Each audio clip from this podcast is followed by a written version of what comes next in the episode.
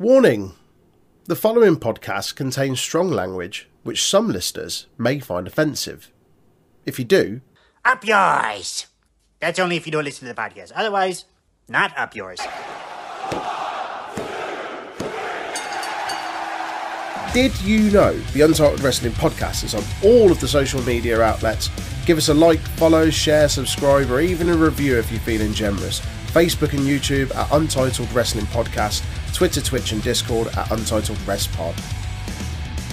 Hello, everybody. Welcome to another episode of the Untitled Wrestling Podcast. It is Tuesday. You know what that means. It's time for your AEW review with me, your boy Big Tasty. I'm joined this week by a very special guest.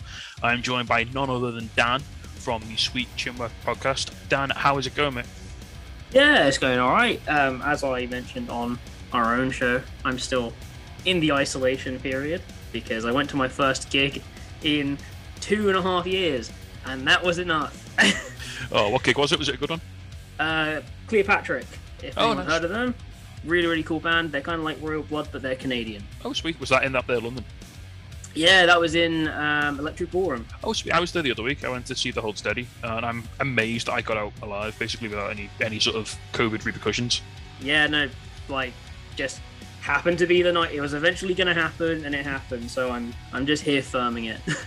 Fair. I mean, this was. I mean, I'm not gonna, we're obviously we're very happy that Dan has come on the podcast. This was I was sort of scrabbling around the Discord for someone to, to come on and join the podcast, and Dan was like, "Well, I'm in isolation, so I can do it." So yep. yeah, every cloud, you know, if it weren't for if it weren't for COVID, you wouldn't be here with us right now. my my content output has been brilliant over the last week. It's amazing what, what you can get done when you when you like you can't like go to the pub or anything or do anything fun, isn't it? you just there and you just like I, I, all the novelty of playing 2K22 is worn off at this point. Fair enough. Uh, right then, we'll jump straight into the show. We'll get on to Dynamite first, as is tradition. And we started off with a pretty big match for an opening match. It was Adam Page and Yeah. Jurassic Express versus Adam Cole and Red Dragon. Uh, this felt like, remember, like during lockdown when AEW were like every week, just here's a banging tag match to open the show. yeah, pretty much. I mean, obviously, one thing that's been so great about uh, I guess the way AEW's approached stuff is they've had a real focus on the tag wrestling. I've always been a huge fan of tag wrestling, so starting off with a really hot tag match, just with people who are just you know you got talent across the board, really. Yeah, and, and they went through a phase like at the start of like the pandemic where they just every match t- they just put on like a like the Young Bucks, you just come out and have like a 15 minute epic against someone, and it was really really good fun. Um, you said about obviously AEW and the tag team division. I think I don't I don't want to be like sort of overly dramatic, but I think the, the strength of the tag division is what actually helped me like sort of latch on to AEW as a promotion when they first Oh started. yeah, no, absolutely. I mean, like I said, I'm I've always been a huge fan of tag, tag wrestling. That probably mostly comes from my time growing up, having two older brothers. You know, your your Attitude Era WWE, your kind of mid to late WCW. Lots of tag wrestling always going on there. Lots of really really cool stuff. So having a company that is putting so much stock and focus into it. Um, is a really promising thing to see. And again, like the early stages of um, AEW, things like where you just have like you know SCU go out, just have like a a ten or so minute tag match, just goes out really hot the entire time. Yeah, I mean like that whole tag team tournament they did for the titles was, Yeah, was fantastic. The, the, the tag team tournament, and I mean, I think a thing that is to be fair, it's been one of the things I said about AEW is that they just need to really embrace the depth in their tag division a lot more. Yeah. It feels like trios belt. We talk about this a lot, but it feels like trios belts are an absolute necessity at some point in the in the in the rapidly approaching future. I think the thing with the trios belts is obviously now with ROH being under their umbrella or under the Tony Khan umbrella, um, ROH having the six man uh, titles. Um, I think it'd be really good for AEW to have the trios titles. Really, obviously, it's a new scene to open up. It's a new avenue of kind of getting people into that environment. And it's something also- that, it's, it's something that's never really featured on like mainstream US wrestling either. Has Yeah, it? It's, it's- it's always been like a very It's- luchery sort of thing. It's always Yeah, so it, it's a very lucha thing. Um, It's also very popular in Japan as well. I mean, New Japan wouldn't let you believe that, but it is a very popular thing. Um, so I would love to see them embrace it and bring it to a new, new audience. especially stuff like if they were bringing in other teams and having matches under lucha rules Oh yes. because I really think more wrestling fans could do with being introduced to that. For those that don't know, um, lucha rules means there are no tags. yeah. So it's just when every you time leave every time the ring- the ring, someone else gets in. Someone else can just jump in, and that will add a really different pace. And I know, like a lot of people have said about like, oh, um, AEW tag matches or multi-man matches don't have like the referee has no control. I think that could really actually help address some of that concern people have. There is no need to because that pace can kind of keep going. You Yeah, to kind it, of it push let them yourself keep away that like from frenet- the frenetic rules nature of of, the of the sort of the big tag match they have without like like without having you say you have to sort of keep a mental note in your head. Like, Yeah, who's, no. who's tag two and like sort of yeah. Well, you know, it's just like you know, I, and it's a thing I say when watching AEW tag matches, where it's like I feel like every match, the finish devolves into like everyone's in the ring at the same time. Yeah. But um, I mean, like you know, I can't really say much because that's to be honest not too far removed from every like Attitude Era tag match. So And it's fun. It's fun when like all the guys come in Yeah, and just hit all the good. moves on everyone. I love it. I don't. I, I, don't. can't, I, look, I, I, I can't. I can't say much when it comes to that because also I know how much of like growing up watching like, you know, growing up watching like, arguably some of the worst of American indie wrestling, and like calling tag matches under control is is a statement. Uh, so and then this match was again. It was. It was. I thought it was pretty fun. Um, I loved the, Mm. the sort of the triple moonsault spot that Jurassic Express and Yes. Adam Cole did on onto onto the bad onto the baddies, so to speak. Um, I mean, Red Dragon and Adam Cole. They're always going to put a good match on for you, aren't they? And yeah, they Yeah. they they. Uh, my love for Kyle O'Reilly cannot be. he's overstated just. enough. He's just. He, stra- he straddles that line between being an absolute goofball and like a legitimate murderer. See, but that, that's like my perfect. That's like my perfect line show. It's why I love Minoru Suzuki so much. Yeah. Because he is an absolute nutter, but he can kill you and will at a moment's notice, and you never know what's going to happen. Fair. Um, it's so it's so good, and like, um, just like the way the way the three of them work together. I mean, O'Reilly and Cole are just like a, such a good pairing together. Yeah, I mean, and Cole's even said himself that he, his career path is he just uh, O'Reilly, sorry, he said he just follows Adam Cole around wherever he goes, basically, because he, he's decided that's what's best for his career. And he's like, um, Yeah. yeah, fair play. It works. Uh, so, surpri- almost, almost surprisingly, um, Cole and Red Dragon get the win here. Uh, Jungle Boy, gets yeah pinned. yeah it, it was a little bit surprising i have to say love love the uh love the finish Yeah.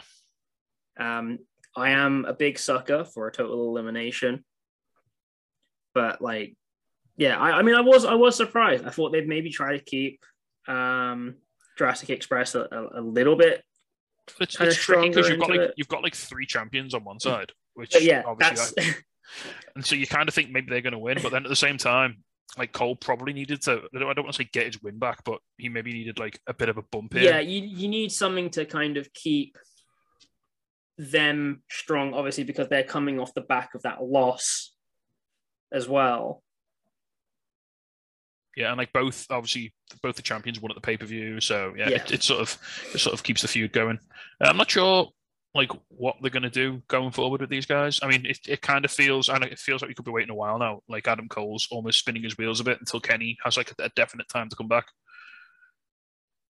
well i was going to say so obviously it comes down to what is the next step here because i definitely think keeping adam cole in the in the world title picture is the correct choice Hmm.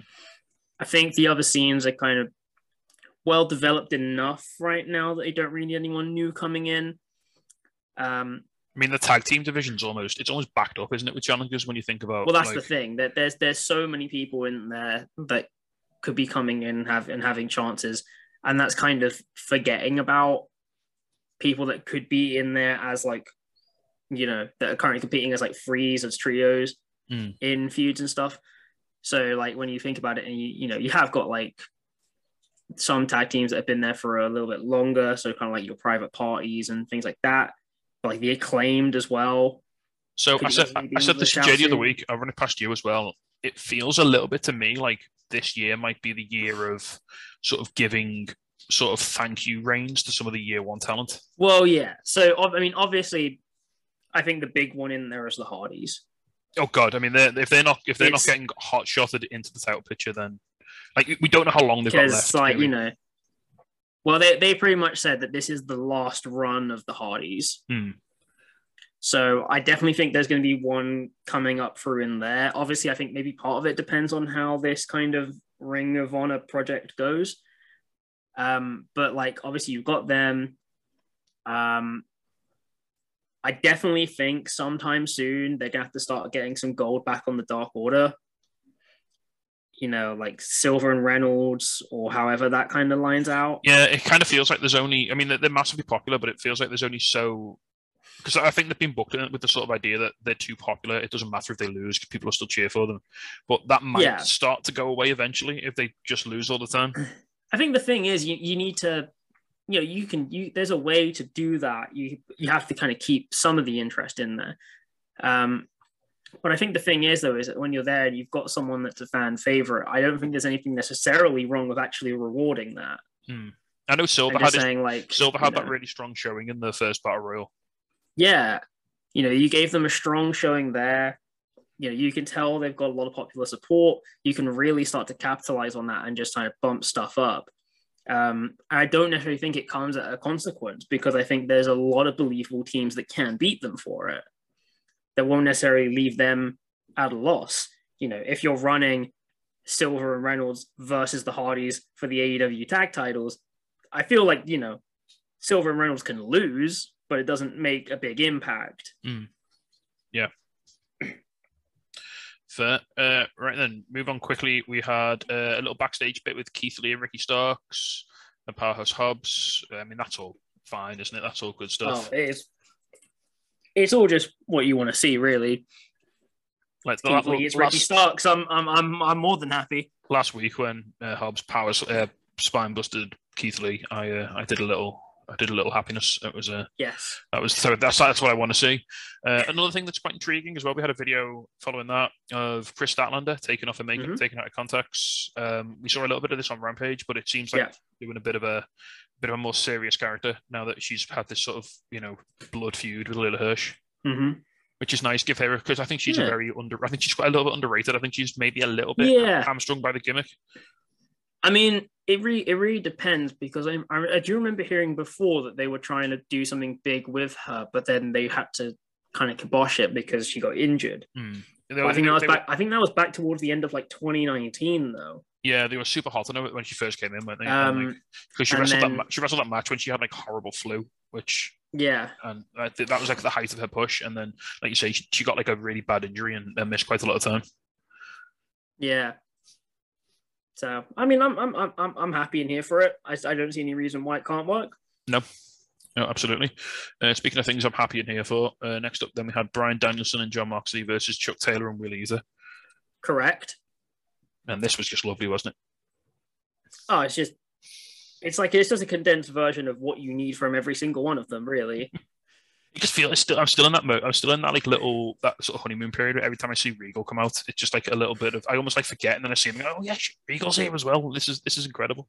Like he gets on commentary, and uh, the first thing he does is say that Jr. also did a lot for him when he first came to Mhm. America, and then he sort of looks at Excalibur and he's like, "You in the mask, you haven't done anything for me." Yes, correct. It's It's it is it is astoundingly British.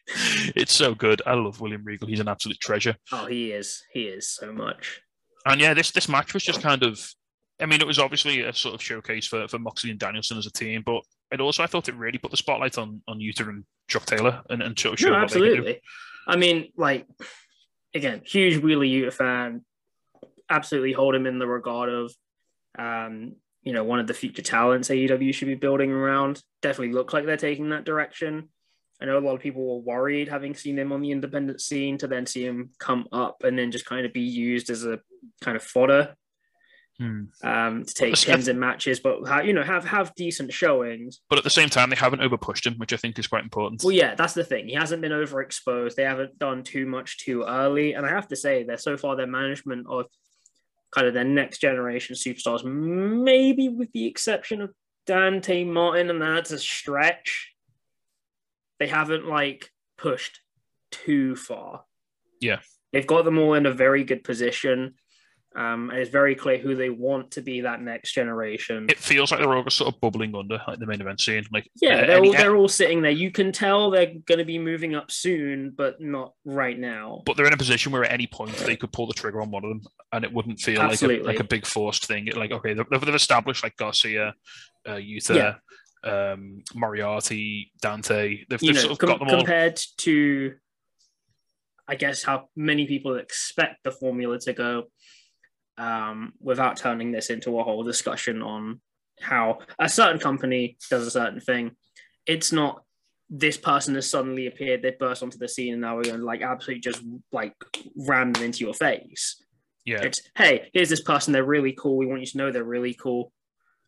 Sit on it for a bit, then let's start get the ball rolling. it, it, it it's important. It lets them find their feet, and it, you've, you've always almost got to make it make it feel like the you've almost got to make the fans want it a bit first, haven't you, before you give it to them? Because if you yeah, I mean, of, it, it, it's it's the same as like when you're playing, you know, I guess like a if you're thinking about like I- I'm thinking about this in gaming terms, like if you're playing an RPG, and you just have a character dropped on you, and they're like, you have to care about him, and my and my normal thought process is, okay, but why? Yeah.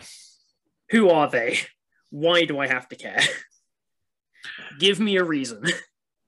Exactly. Yeah, it, it just it needs to fe- even if it's not necessarily, it always needs to feel organic. It always you always want it to sort of Yeah, you just need you just need something that says to you, "Hey, this is who this person is. This is why I should be interested in them." again not not that we, we try not to use examples from other companies on this podcast, but uh, um, a, a more sort of a Daniel Bryan push versus a Roman Reigns push. Yeah. If, if you could use two examples, like they they were very they were very near, very nearly guilty of this with Hangman at the start of the. Oh yeah, no, absolutely. And then they sort of slammed. They saw what was coming. They slammed the brakes on, and then they actually turned it all on its head and gave us that slow build. Then and gave us that organic push, which was Hmm. which was one of the few sort of times you actually see wrestling companies listen to the fans and put the brakes on something correctly. Yeah. I mean, I'd love, I'd love to re- do either explore or do or read what would have happened to AEW had Hangman won that the, the title instead of Jericho at the first pay per view. That would have been a, a hell of a Yeah, thing. it would have been int- it would have been really really interesting to actually get an idea, get an idea on that. you'll see where everything would have been. So anyway, uh, going on to the finish of the match, um, Yuta gets his head kicked in, and then Moxie tags in and puts him in a bulldog choke. I like this. So it's sort of like the so Danielson still does the stompy stomps, and then because they're a tag team now, he doesn't Yeah. put, he doesn't put the submission on himself. Mox tags in, and then Mox does the submission, which is which is if I mean if that's their finisher, just Danielson beats the piss out of them, and then Mox chokes him out. Then I'm, I think I'm kind of fine with that. Yeah, I'm not against it. Uh, so yeah, so Yuta gets uh, Yuta gets choked out, and then more interestingly, after the match, as they're all sort of walking back down the ramp, Yuta sort of turns around and gets back into the ring and gets in uh, Regal's face, and Regal sort of slaps him, and he, he basically he's, you can't really quite make out what he's saying, but he's basically saying like prove you, Regal's basically saying prove yourself. It's like it's like the slap of approval. Mm. Regal's like keep keep keep going, keep keep working, you know, improve improve, prove yourself to me, and we'll, we'll talk. Mhm. So that was that was interesting, and like Chuck, it, Chuck and Trent are just like flabbergasted. They're like, "What's going on here?" But yeah, I'm liking this. Like a nice bit of sinister Yuta, which I'm kind of into. Absolutely, absolutely. I mean, next up, then, quick one with the FTR backstage. The Bucks come up, and they drop a a, a sort of thinly veiled Bret Hart reference. Yeah, I mean it's FTR. There's just Bret Hart mm, references follow them. yeah, I mean, yeah, you, they can't escape Bret Hart, really, can they? I'm, I'm sure he's only ever ten feet behind them. Um, so yeah, that was fine. Obviously, it looks like they're, they're building up. They've teased this feud over the last two battle royals. Which, if you want to do Bucks for the FTR again, um, I'm down for that. I am absolutely just not not against it. And then following on from that, we had the acclaimed um, backstage talking about uh, Max Caster's going to face Keith Lee in Rampage. Uh, Ricky Starks comes in and basically says, "Yeah, they need to take out all the newcomers and secure the spot." And then Swerve comes in, and yeah, it's. I mean, this is all just a, whole big melting pot of awesome. You've got Oh yeah, it's acclaimed. just- it's You've got Starks and Hobbs. You've got Keith Lee. You've got Swerve. Like this is just all your favorite things in one place. It's great. It's like it's literally like AEW reached into my head and went, "Here's a bunch of people you think are just really cool," and I was just like, "Yes, yes, actually, that is correct." This is just the real life version of you just smashing all your action figures together as a kid. It's like here's all my favorites, and I'm gonna Oh make them no, all fight. straight up. This is this is me at like 14, just being like, I reckon I could do wrestling booking, and then just like get all my favorite wrestlers and stick them like in a thing together. Yeah. Uh, next up, then something I was a little bit apprehensive about when I saw it advertised, but I ended up actually quite enjoying was the Chris Jericho Jericho Appreciation Society promo. Yeah, I, I don't know how to feel about this. I feel like that's mainly coming off the back of so much stuff that me and my friends have spoken about about Chris Jericho recently. I'm almost Jerichoed out. Yeah, there has been a lot of Jericho like knocking around lately. Um, um, this is his new reinvention, which is always a I mean, nice yeah, thing, I I guess. uh, not to pretend like my ideas are overly original, but uh, shout out to the amazing Joseph Montesilio um, for his recent video about um, analyzing Chris Jericho's claim to be the greatest of all time. Um, I hope the reinvention is more than skin deep. Hmm. I don't want the same AEW Chris Jericho, but this time he's just calling himself a sports entertainer. I want a new Chris Jericho. If that I mean, makes sense. he certainly reinvented himself on a physical level because he looks absolutely fantastic. I mean, yeah, the physical transformation is is incredible. I just I want to see more from him. Because it felt like when he went from WWE to New Japan, that felt like a completely different character. It felt like a completely different person. But then I I know what you mean. Like since he's come to AW, it sort of felt like a dilution of his New Japan character a little bit.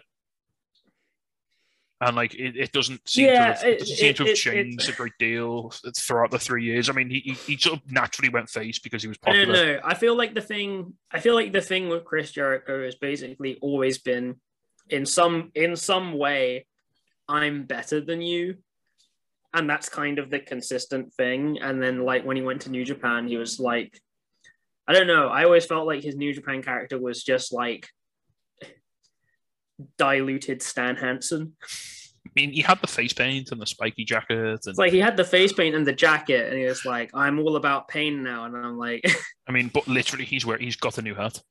And I'm like, he's, I mean, he's got a new jacket. It does look good.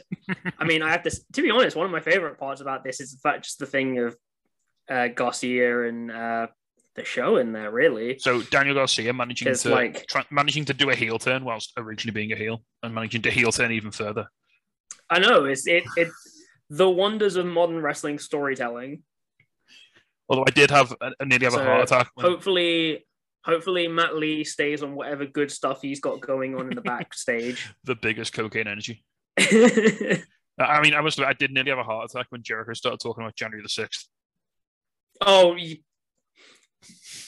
I, I when he was doing this and was like start and mention that I was just like, oh, is he gonna? Is- What's is he, he gonna go- say? is he let going me, there? Let me let me hear him out. And it's like, oh no, 2019, it's fine, okay. And I was like, okay, okay, Ja- oh, okay then.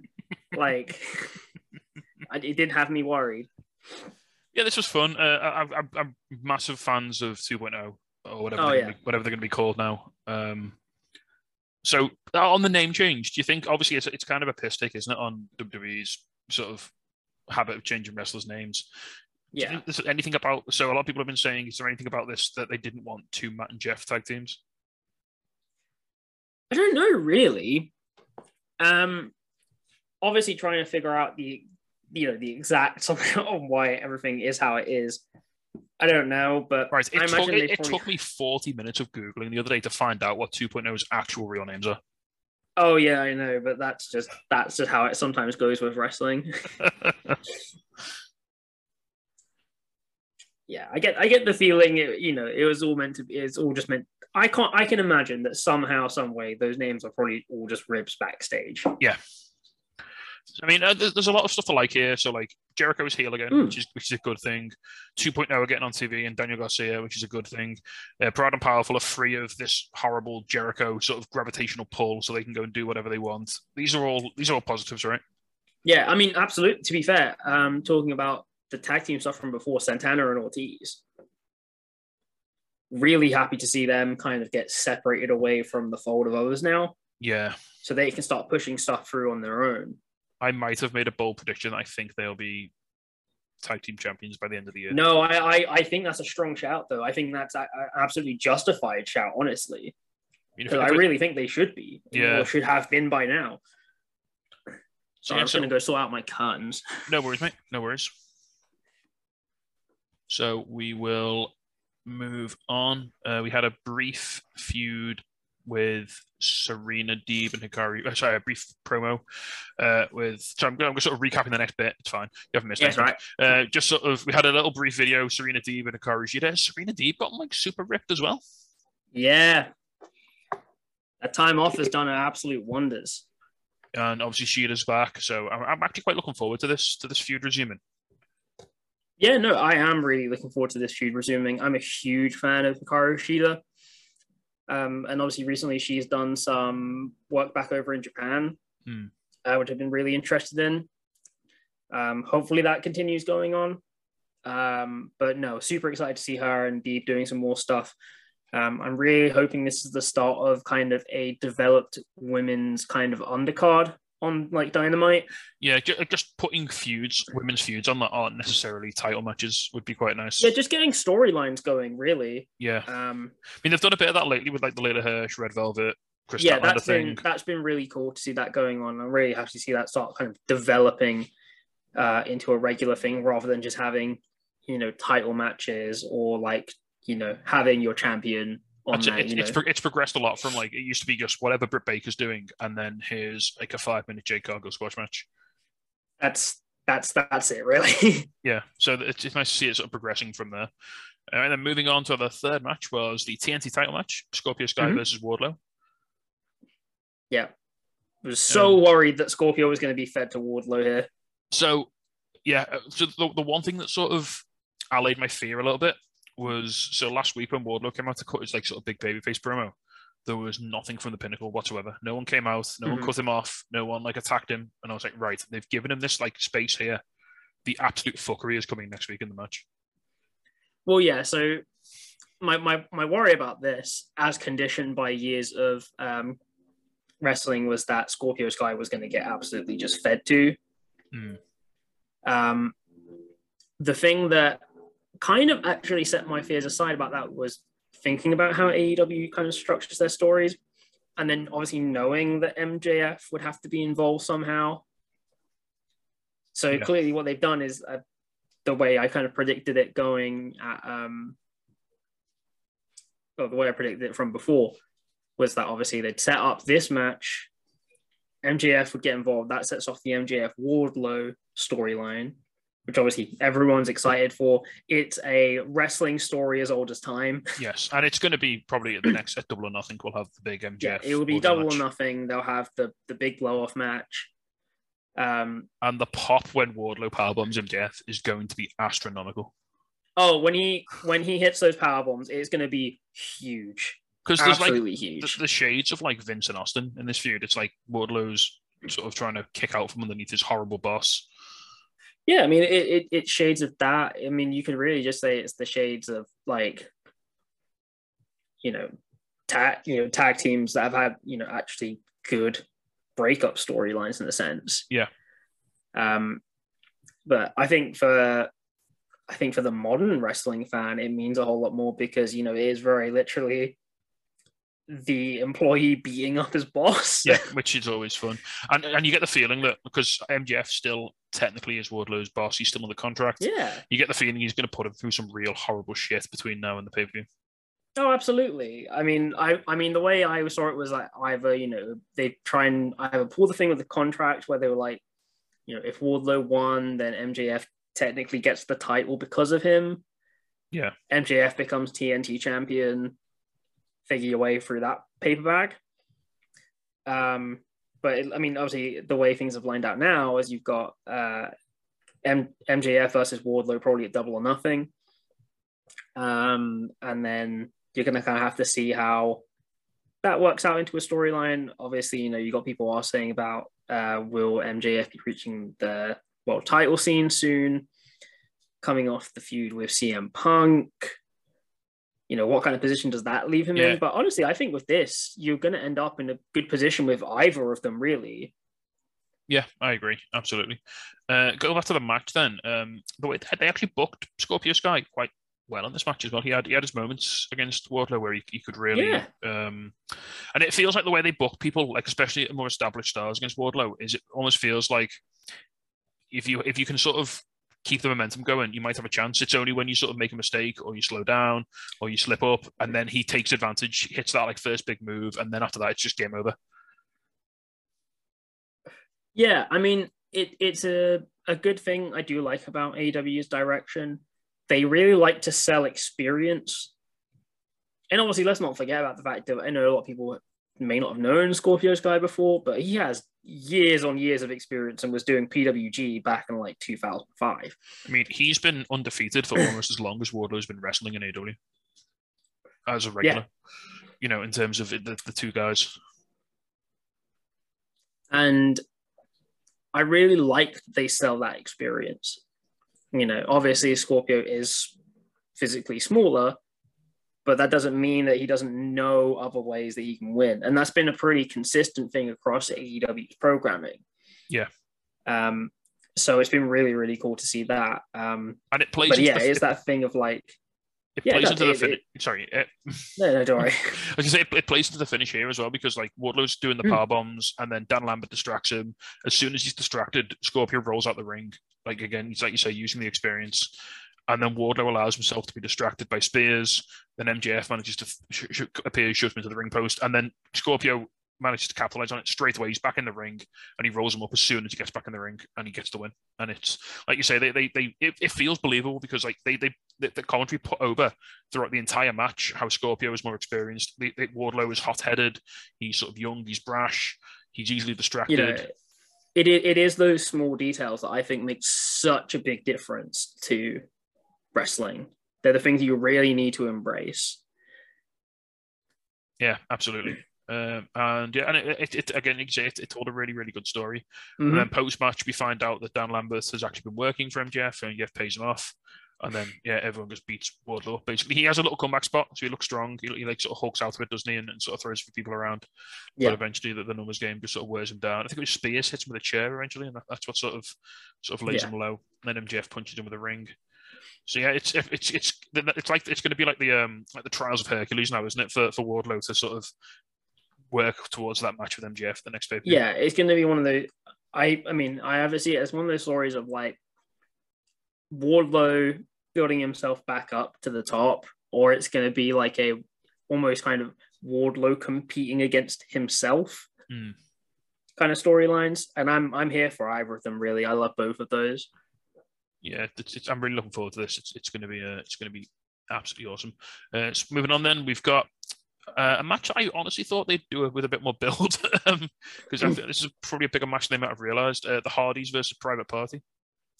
Yeah, I mean, it, it, it sits in an interesting position because, like, I would expect more to come off because this was kind of a blow off of the whole Andrade Hardy family office stuff. Yeah.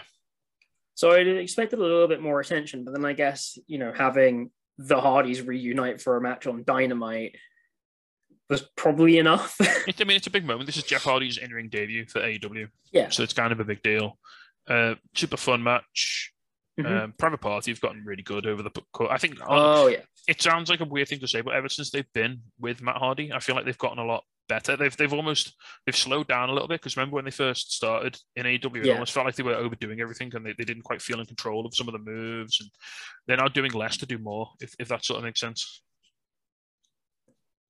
No, absolutely it does. I mean, I really like this match, especially for the way they built to the whole moment of Jeff getting in the ring. Mm, that was that was the hottest Just like, you know, letting letting everything really slow burn. Just like, you know, the private party aren't like a a team that are gonna like, you know, immediately set off like your kind of your heat for stuff, but you let everything build, you let everything just kind of trundle along nicely. Bam, get it. Let's get everything going. Now let's start upping the pace. And like you said, they did used to kind of throw everything in like the first five minutes, whereas now they're kind of letting things go out over a little bit longer, stretching everything out, a little bit more time between those moments as well. Everything feels a lot more controlled. Yeah, they, they did a really good job of teasing the crowd on both sides this match. They, they, they made us wait for Yeah. the swanton as well. There was like three spots where we thought we were going to get the swanton, we didn't. Um, my, my one of my little favorite details was um, was it Marq Quen on the outside? He crocked Matt Hardy into the ring post, and then he shouted down the camera, "No more kids for you, Matt," which I thought was uh, was quite nice. To be honest, at the at the going rate, that might be good advice for him. But I'm not here to legislate on life decisions. And yeah, finally we, we got um, a double twist of faith from both Hardys, and then Jeff hit the swanton, and the crowd went nuts because it's what they were all here for. So that was uh, Yeah, yeah they, they were like, "Look, we know we know what you want." we're gonna get we're, we're gonna get there eventually. We'll give you the swanton, but first we're gonna tease you a little. We're gonna play with you a little bit first. yeah, So yeah, I mean, the, the, I mean, it's the whole it's it's a nostalgia thing at the moment. The Hardys are back on a nostalgia thing, and I'm Yeah, I'm, I'm, the- the- I'm absolutely here for it.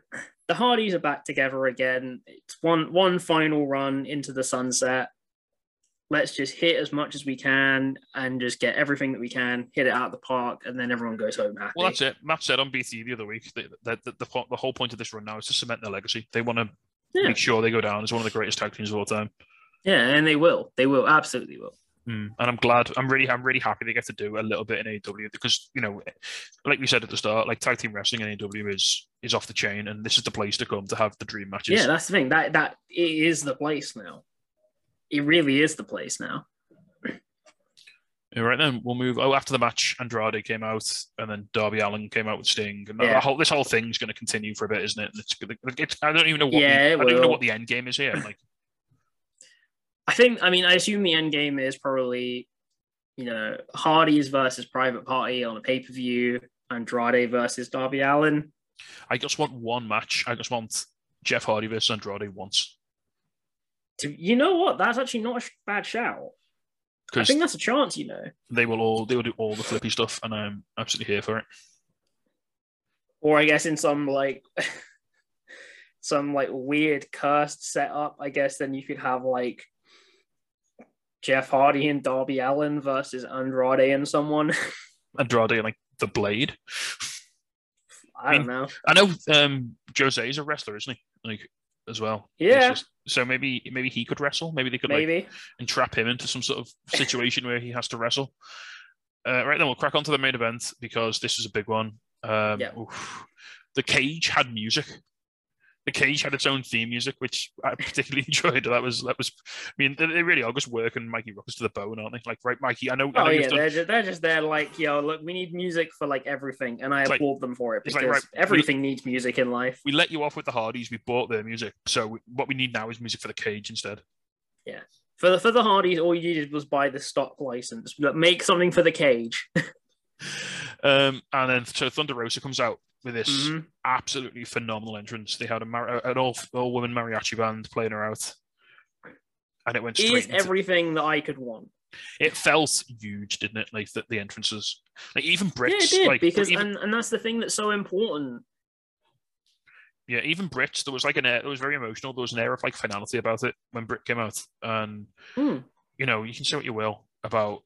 I know she has a critics for some reason, but she's been phenomenal for the women's division as champion. Yeah, I, I mean, I know, I know some of the criticism either comes down to she's been quite boring, or that some of it comes down to, um, you know, views either on her wrestling style or the match style. Honestly, for a lot of it, I would say most of it kind of just comes down to the booking and the way things have been set up. Just because it's always been like, oh, who could it be? Here's your choice of two people. Hmm.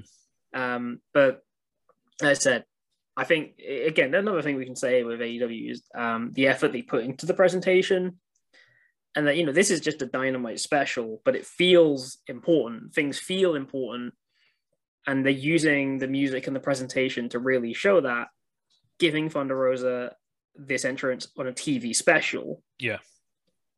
You know, it, it- it's something that's so so important to how you can read a situation and look at a match to give you an idea of like you know what you think is going to happen, how you think things are going to be presented, how things are going to play out, and I love it. Well, it just makes you, it just makes you look up and think, oh, yeah, this is. I put my phone down. This is important. Like this is. Yeah, I'm just is- there this- watching. I'm there watching the next day on my laptop, and I'm like, oh, mariachi band. Like, this is this is something I need to pay attention to now. This is this is a big deal. And yeah, the match hmm. was was pretty. I don't think it quite. It didn't quite have the shock factor. I don't. I think of the the lights out match they had last year, because I don't think anything can again. Because that was that was just a a watershed moment in AW. I, I feel. Yeah, I mean, I did also have to contend with the initial thing of, okay, this is a cage match, but also you had like the little bit of space around the side of the ring. Yeah. Which is like a me. That's just a me thing. I'm a pedantic. I'm pedantic. it was more of like a Hell in a Cell without a lid. As I say, like, excuse me, this is not a cage. Actually, this is a Hell in a Cell. but you know, that's all trademarked, so they they can't use that. It's close enough. Um, but no, I thought it was, you know, it, it did maybe. But I, I liked it because it, it, meant that they could go under the ring for things, which they did. Yeah, and it, yeah. And it sort of played into the match, didn't it? So yeah, maybe it didn't have the kind of drama the lights out match had. But then again, I don't know that that's what they were really going for here. I think they were just trying to step it up in a different way. Hmm. Um, and I would say it mostly achieved that. I, you know, for pretty much the entire time during the match, I was very much invested. They still got some really, really cool stuff off. Like that bump onto the big pile of chairs was particularly Hmm. nasty. And, you know, big enough for me was that it peed off all the people who were like, I don't like seeing this in my women's wrestling, which is exactly what I want from hardcore matches involving women. They are exactly the type of people I want to be offended. And just like, you may not want this, but I'm watching Bull Nakano do leg drops off the top of cages, so be quiet. I mean, I took my I took my mum to an all women's deathmatch tournament last year, Outstanding work, right? and she had a lovely, lovely time. So yeah, no, it's, it's, it's the exact kind of stuff that um, that I want to see. I think it's so cool. Um, the amount of focus that they've given the two of them. Obviously, the quality of work that Thunder Rosa has been doing across this year and last year for AEW. I mean, there's there's a whole discussion to be had, which we haven't got time for here, about Yeah. how just the presence of Thunder Rosa in AEW has just amplified the women's division tenfold. Oh yeah, no, absolutely. I mean, you know, you can you know you can throw around. Was it? Is this? But you know, by this point, was it too late? Did they not capitalize early enough? Maybe we, you know, that that's I think that's that's just a situational debate though. You can have that really with kind of any champion. Hmm. Putting the belt on her now though is great. I think it sets a great platform for them going forward. You've got a champion that's going to be obviously a great point of experience for new talent that you're bringing in. So, you know, when they're working on bringing someone like a Tay Conti forward again, I think her and Thunder Rosa are going to have a great chemistry. Yeah. You know, you're going to be able to set some really cool stuff up. And of course, with all the new women that you're going to be able to bring in by having someone more experienced in that position. And it's and it's women that you haven't seen on TV for a while. So obviously, because we've had a heel champion, it's been face challenges. But now you can bring back your Penelope Penelope Fords, your bunnies, you know, your Leyla yeah, Hirsch. you've got, you, you've can, got you all push, of them. You can push Leyla Hirsch up in. there. You know, it, it's it's Yeah. like when when they Yeah, did I'd the love to see Leyla Hirsch take that position, honestly. It's like when they did the switch. So when they did the switch between the Bucks to the Lucha Bros with the tag belts, it felt really fresh because you've gone from like a long heel reign to a face reign, and so all of a sudden you're not cycling through the face teams anymore. Now you can cycle through the heel teams, and it's the same with with the women's title now. So instead of cycling through all of your your face challenges, now you can bring in your heel challenges, and which it feels it just freshens up the division and makes it just you get to see some new faces they haven't seen for a while. Yeah, that's the thing. You're absolutely going to get new faces coming through now with this. And like I said, it allows you to bring through a different kind of person through. You can afford to maybe take a couple more chances on like, you know, if we were saying if we were saying about this, you know, you could if you had someone that was maybe a little bit less experienced, kind of that you were there and you're thinking, well, let's kind of get them moving up forward a bit with Thunder Rosa, I feel like you can have the confidence that you can put someone less experienced in that position, just knowing that, like, you know, her experience will be able to kind of carry that match. Oh, through. yeah, it I mean, not be perfect. Yeah, Thunder Rosa can wrestle anyone and make it look at least half decent. Yeah, you, you can have that bit of confidence in, well, look, if we put someone in that maybe isn't quite ready yet, we can give them that experience, give them that chance, and then we can kind of push stuff forward. Yeah, absolutely. Uh, so yeah, obviously, if, if you've not assumed by the way we've been talking. Uh, it was it was a great match. They had a ref bump. Aubrey Edwards came out counting on attack. We had thumb thumbtacks. We had everything. Yeah. The big chair bump. It was awesome. Um, there was a nice spot at the end where Britt was trying to hit Lockjaw and Thunder Rosa just grabbed her hand and slammed it into the thumbtacks, which was just great. And then Fire Thunder Driver on the tacks for the for the win. And the roof absolutely came off this is Thunder Oh, yeah. Rosa's adopted hometown. Yeah, San this was in uh, San Antonio. Yeah, and it was yeah, it was, it was fantastic. It was just beautiful to see. It was so good. Yeah, beautiful, beautiful. Uh, right now, before we crack on to Rampage, we normally do a we highlight if we have any particular highs or lows of the show. Anything you'd want to talk about as a high or a low in particular on Dynamite? Yeah, honestly, I mean, honestly, with with the, uh, with, with- I mean, with the highs, I'd probably say Scorpio Sky versus Wardlow uh, was a was a real high for me, and obviously the um, the main event. I'd say that's fair. Uh, I don't think I have any lows because all the matches were kind of at least good. Yeah, I don't know that I'd have any real specific lows. I mean, like, if if you want if you want the biggest tenuous one, I skipped through part of the uh, Jericho Appreciation Society segment. Although to be fair, that was mostly the time when Jake Hager was on the screen. So I don't know Hager's there. I I'm safe to fast forward here. This is, I was, mean, he- like, he- I was like, nothing interesting is going to be said. I mean, that was like maybe 30 seconds of talking. So it wasn't too bad. oh yeah, it was like the tiniest section of it. They, they, they know what they're doing with Hager. They, they, they treat him right. yeah, they let him just stand there. He's fine.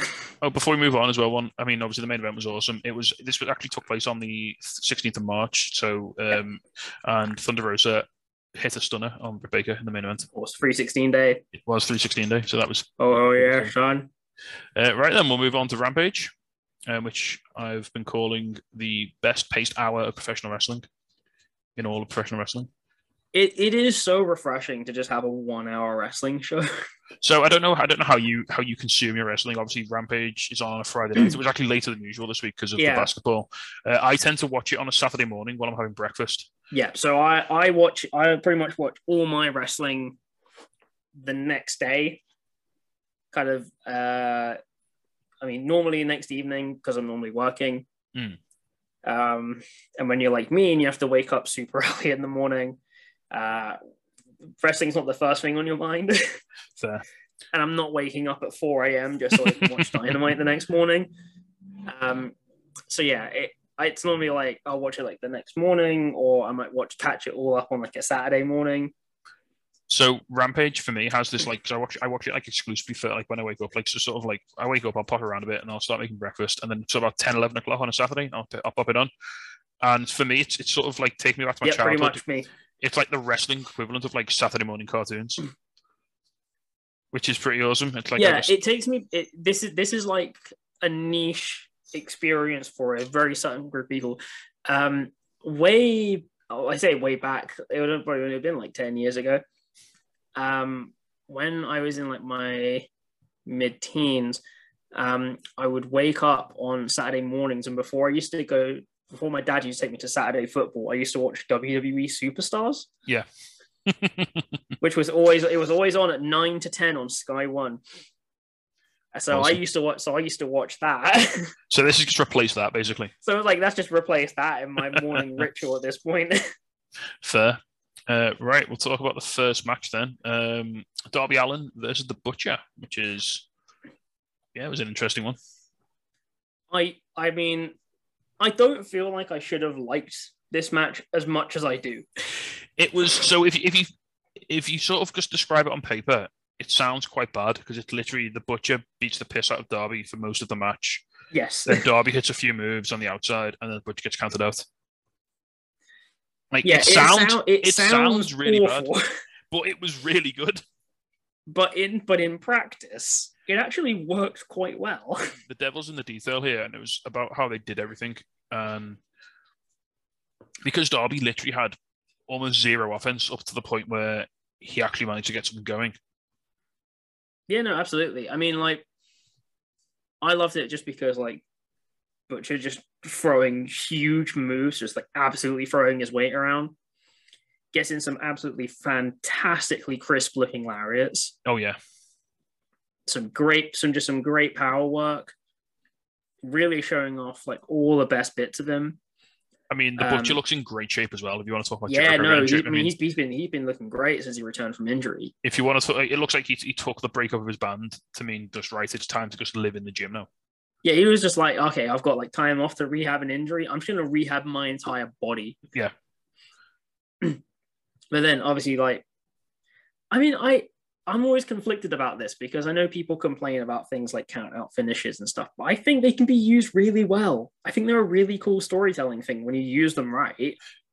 And this made sense as well because throughout the match, the only time Darby really got any offense in, so he bit Butcher on the hand early on when he was trying to do Hmm. something, and it was that hand that he, he tried to use to pull himself up on the ropes to get back in the ring, and he couldn't do it. You know that that that's just the consistency and you know it, you know as as fans love to complain about the psychology you're looking for.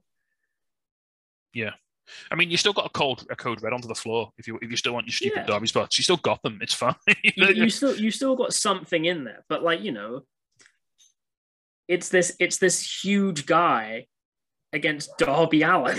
Yeah, how Darby can't beat him. He's not going to pick him up and power slam him. He's not going to, you know, he's not going to suplex him to death. No. He's, he's got to do something a bit different to beat him.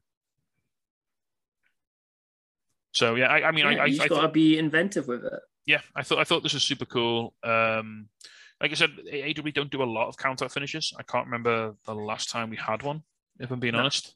So I think it worked as it was as a, a sort of you know as a special case here. I thought it was it was really good fun. Yeah, I, mean, I think it did. All right, then after the match, Andrade comes out again, and it all sort of builds, and the Hardys come out, and basically we- we're going to get an eight-man Texas Tornado tag match on Dynamite. That's going to be either fantastic or horrifying to try and watch. Yeah, it'll be it'll, be, it'll certainly be something. It'll be a thing. Yeah, it will be a thing. And then we had a little backstage segment with Dan Lambert, Scorpio Sky, Paige VanZant. Uh, Paige VanZant seems really good at cutting promos. She seems really natural. Really, I said out of all the people they brought in when they were doing the whole like American top team thing, Paige VanZant seemed like the only one that was kind of understood what she needed to do. yeah, she was really just really easy on the mic, wasn't she? she didn't like she didn't rush anything through. She seemed really Yeah, I think I think she'll be a good addition. Actually, I Yeah. think I think she might be able to make it work. well, she's training with Gangrel, isn't she, at his school? So- There, there you go. Yeah. that's all you need. Look, just give her the give her the brood entrance, and we're, we're fine. We'll give her the music, give her the entrance, everything. Just do it. Uh, right, next up then, Red Velvet versus Leyla Hirsch. Um, again, we're we're getting Yeah. an actual women's storyline on TV. This is this is They're getting happening. things progressing. Yeah. Again, and we had actual story beats here as well. So Leyla goes for the um, turnbuckle rope, turnbuckle hook that she used against Kris Statlander. Yep. Kris Statlander comes down with her new sort of more serious like attire, uh, stops her. Red Velvet hits a kick and picks up the win. You know she's serious now because she's wearing all black. Yes, she's wearing what she's like the, the Batman like sort of Yeah. look. Yeah, I like it. Um, I'm interested to see where this goes. What what this is going to mean for Kris Statlander.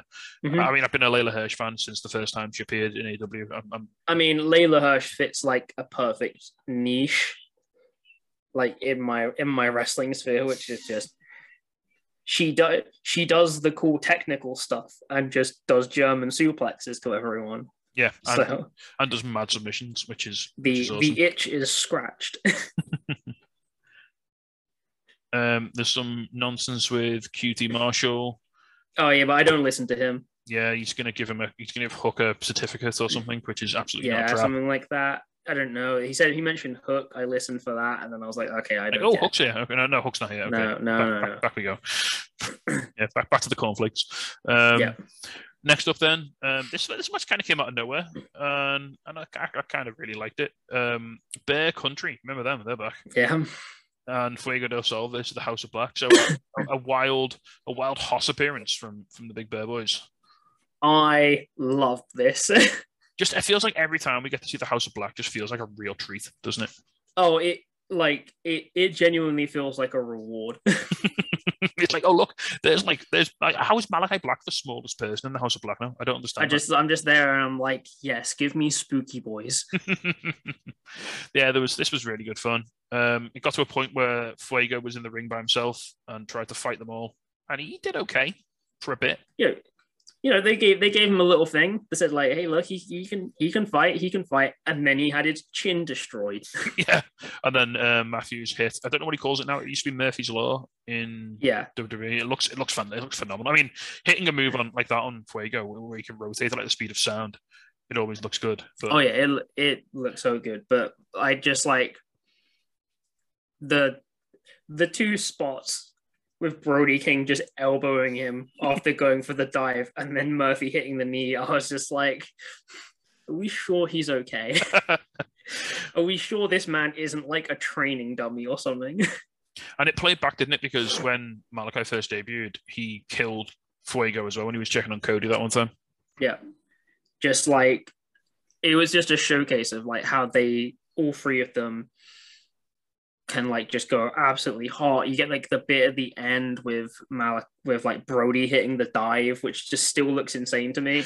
Yeah, I mean, seeing him come through the ropes towards your face must be the most terrifying thing in like all of existence. I cannot imagine what that must feel like. Malakai just being like, all right, I'm just gonna pop a moonsault. yeah, I'm just gonna moonsault this guy over here for, for no reason. And yeah, then was, Murphy just being like, "Okay, time to enter the spin cycle." yeah, it was. It was just a super fun. It wasn't. It wasn't a long match. It went under five minutes. No, but... no, no. It was. Yeah, it was only like five minutes, but it was like so good for that time. but it put, it put over the House of Black huge. They got all their shit in. They they, they won. They looked strong. Commentary put them mm-hmm. over real hard. Jericho was doing big on Brody King. He was really putting him over. Uh, so yeah, so that was that was good fun.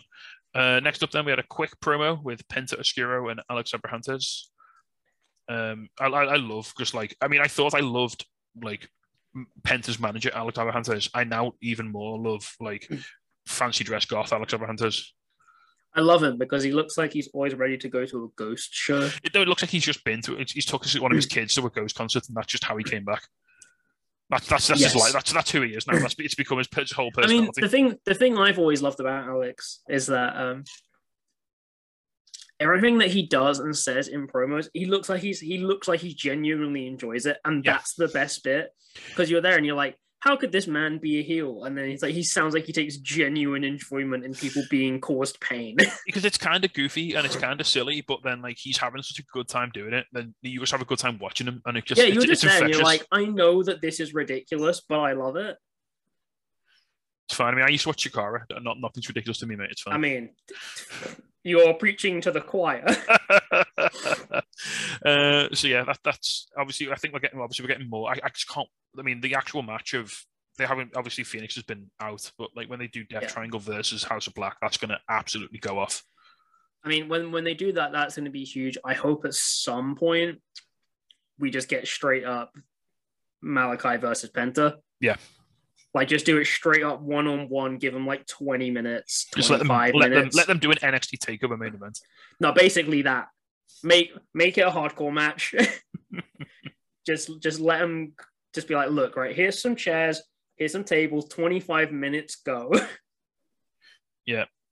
Right. We'll move on to the main event then. Um, Keith Lee versus Max Caster in the pre-match interview with in the previous interview with, with Mark Henry, Anthony Bowens makes reference to Keith Lee's Henry VIII sounding ass, which I, I, I thoroughly enjoyed. It is accurate, and for anyone watching this that hasn't seen the Keith Lee is the kind of guy to tweets, please go and yes. find them because they are so good. Keith Lee himself has been enjoying them as well, by the look of things on Twitter. As I said, my personal favorite is Keith Lee is the kind of guy to sign the guest book when he goes to a museum. Yeah. and I'm like, but he is though. He's such a nice guy. Wrong. He is. Um, so nice. So Max Caster's opening rap, he makes reference to um, Ted Cruz as the governor of Texas, mm-hmm. who famously yeah, botched or former or senator or something. Yeah, he famously boxed the sort of relief effort, didn't he, when the big snowstorm hit last year? Yes, he so, did. Yeah. Uh, and there was there was something there was something local. He said that like really pissed people off. I can't remember what it, oh something about the Alamo. Oh yeah, they need to remember. They'll have to remember you like they do the Alamo. Yeah, which is like again like gets Texans, and it's so funny hearing those like hearing the Ted Cruz line, hearing the audience booing and being like, I really don't think you should be booing right now. You know, he's saying Ted Cruz is bad. That's good. Yeah, like It's just that just that gif of like, why are you booing me? I'm right.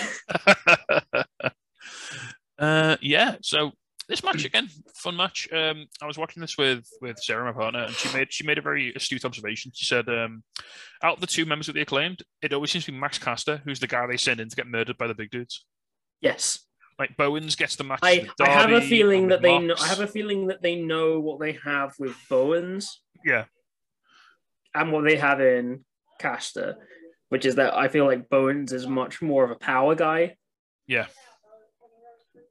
Yeah, it, it, it, So- it, certainly feels like it's like right. We'll put Bowens in like the technical spots with like Moxley or with with Darby Yeah. or with Jungle Boy. Right, Max, uh, if you could just get in there with Wardlow, that'd be great. yeah. They're just there, like, okay, who's our flavor of the month? Big man. All right, cool. You're in with him.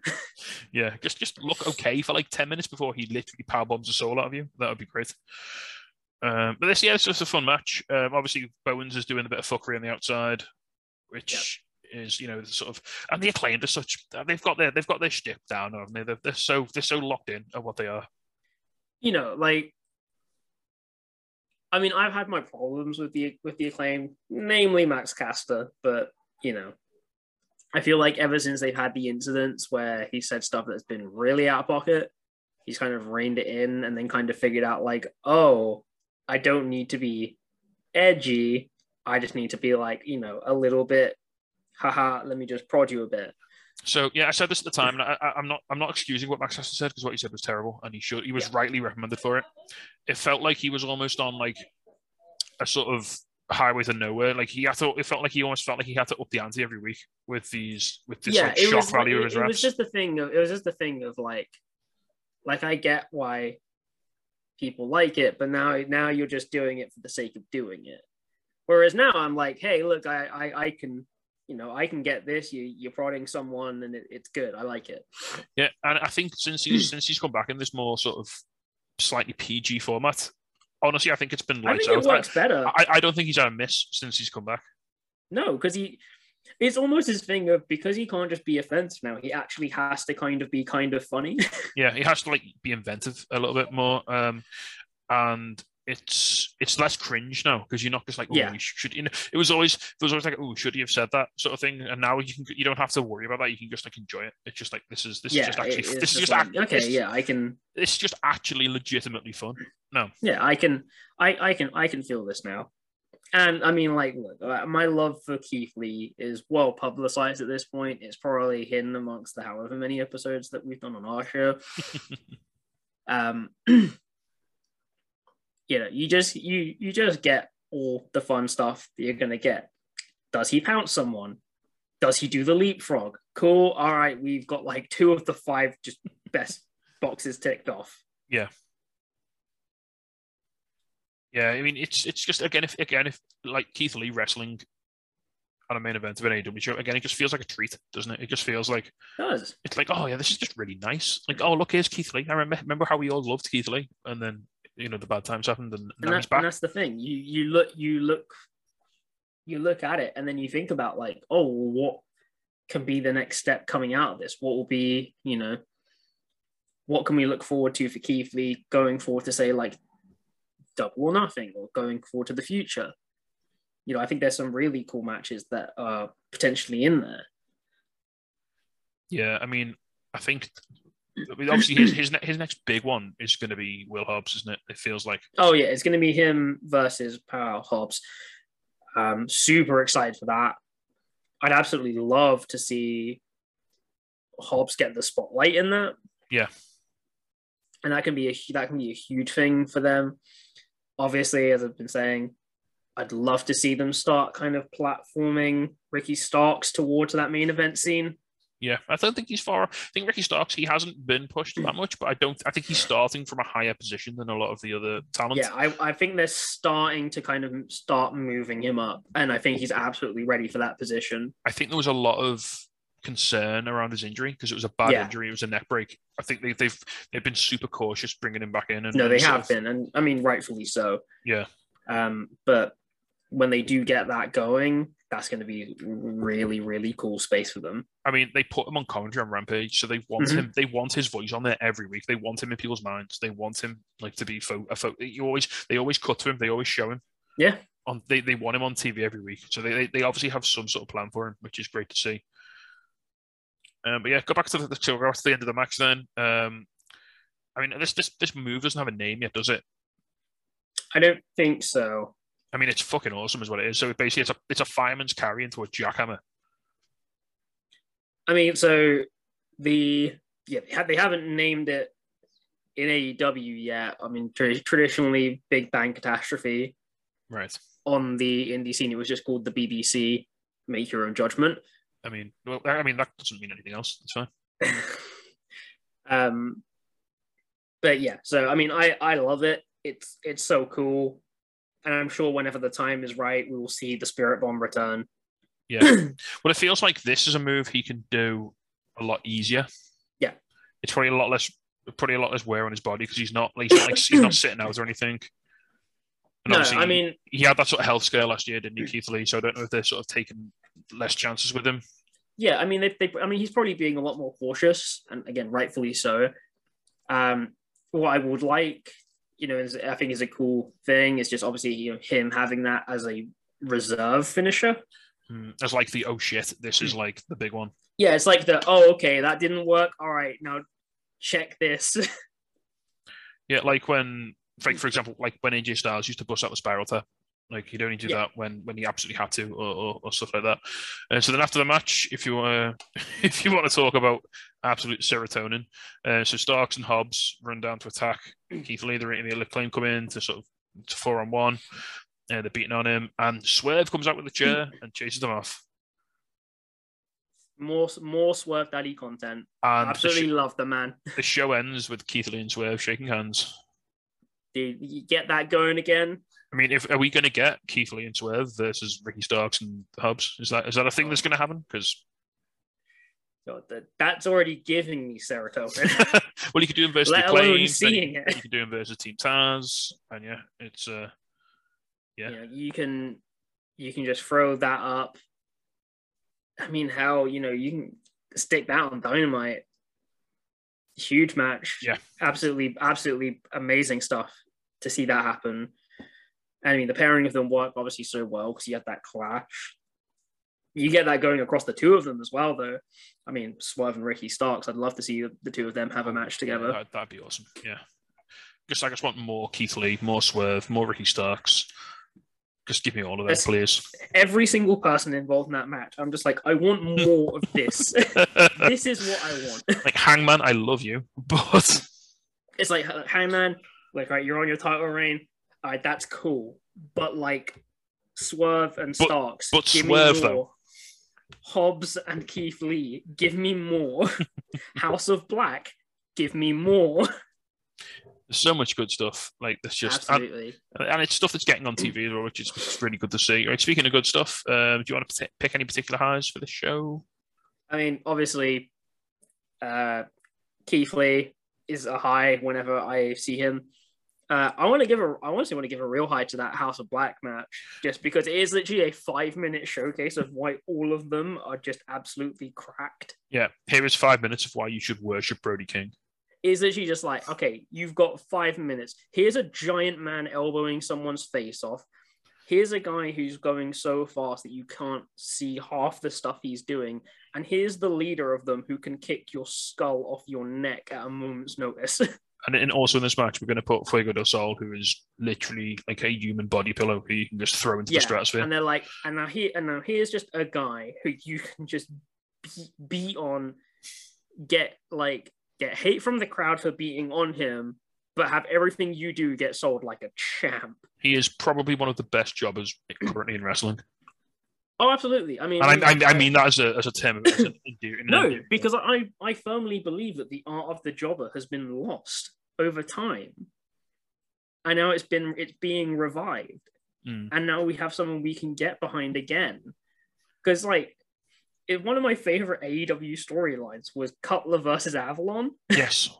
the the battle for the first win. The, the only reason one of them won because one of them, both of them couldn't lose. Yeah, it was like these two cannot lose.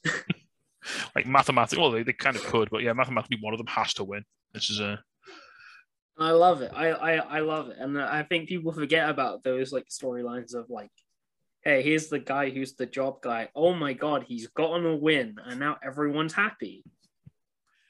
Uh, right, spe- more of this. speaking of Fuego's jobbing odysseys, uh, we've got one question, and it's from Yep. Jay, who's stuck in work. Um, Hey so- Jay, Uh, so a serious question: Who will Miro be eviscerating when he returns from his pilgrimage? okay. so I mean, obviously for me, I want again, I want Miro back in that world title scene. Um.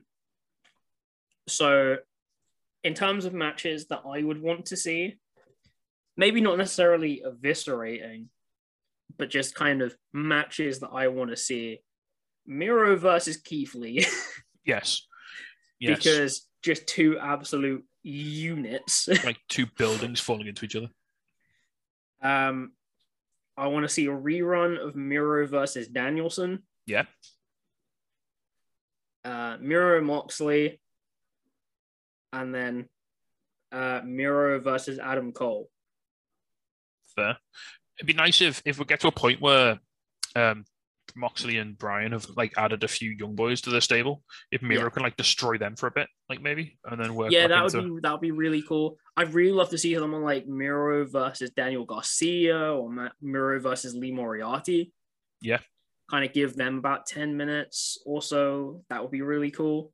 Um, And you could We've definitely you could, go- you could going you- off the Adam Cole one, Miro versus uh, Kyle O'Reilly, Yes, yes. where Miro just beats on Kyle O'Reilly for 10 minutes.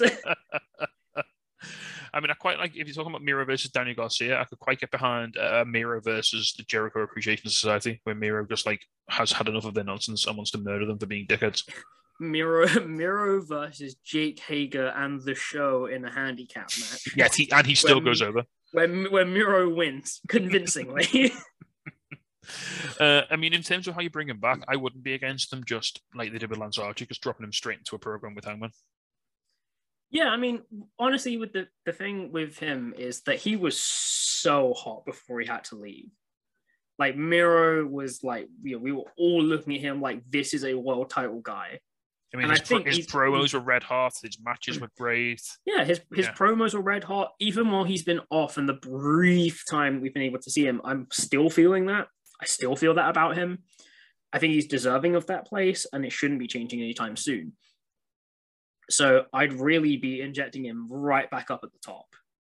Yeah. Or I mean, if you really, I mean, if you really want to, and you really want to continue on this theme of like kind of like he's been on his pilgrimage, have him come back and then just be like, I'm working my way to the top. I'm going through people.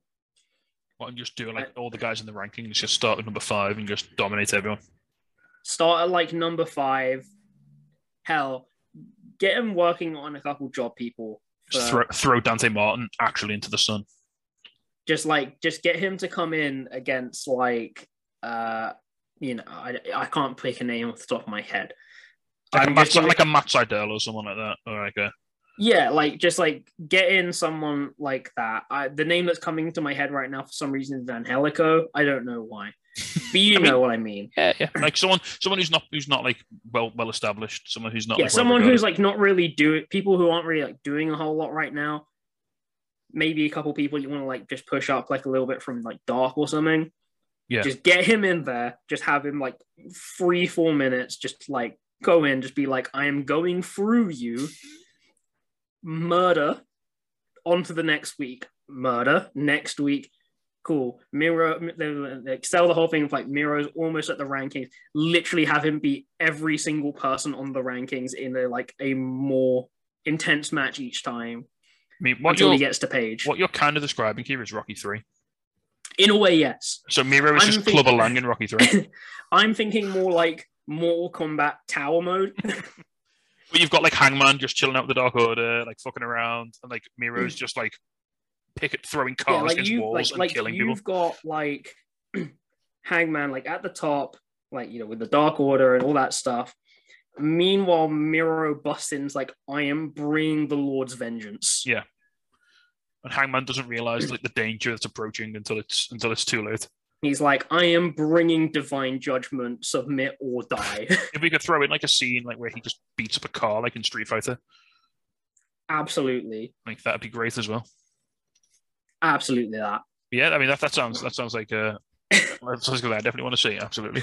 Uh, right, I think we'll call it there then for the episode. Uh, Dan, thank you so much for, for stopping by and helping out this week. Absolutely. Thank you Um, for having me. Before we finish, uh, would you like to plug the podcast?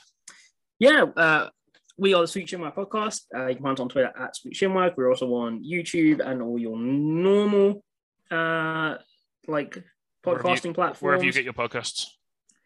Um, so yeah, pretty much wherever you normally find them, we'll probably be on there. Um, we talk about the absolutely wacky, weird world that is wrestling. Uh, our last episode was about uh, n- WWE's 1993 music project WrestleMania: The Album. I've, heard this. Yes, this is a real thing. Produced by Stock, Aitken, and Waterman. It is exactly what you think it is. Didn't, didn't Bret Hart do a song on that? Yes, he did. He did a spoken word love ballad. oh my god, I'm, I'm definitely going to be checking that out. Uh, also, uh, a little plug for ourselves. If you'd like to hang out with both Dan and myself, Dan is a top shit poster on our Discord, Untitled Rest Pod. I am. Uh, get involved with that. We, we have a, we have a lovely time, don't we? We, we, we all control our Brilliant time. every day. Uh, yeah, so thank you very much for listening, everyone, this week. Thank you for joining us. Uh, once again, thank you, Dan, for coming on. Uh, we'll see you all next week for more AEW coverage. Uh, take care, enjoy your wrestling, and we'll see you all very soon. Goodbye. Bye. Hello, yes, Danhausen here. Danhausen has been summoned. You must love this podcast housing, the Untitled Wrestling Podcast housing.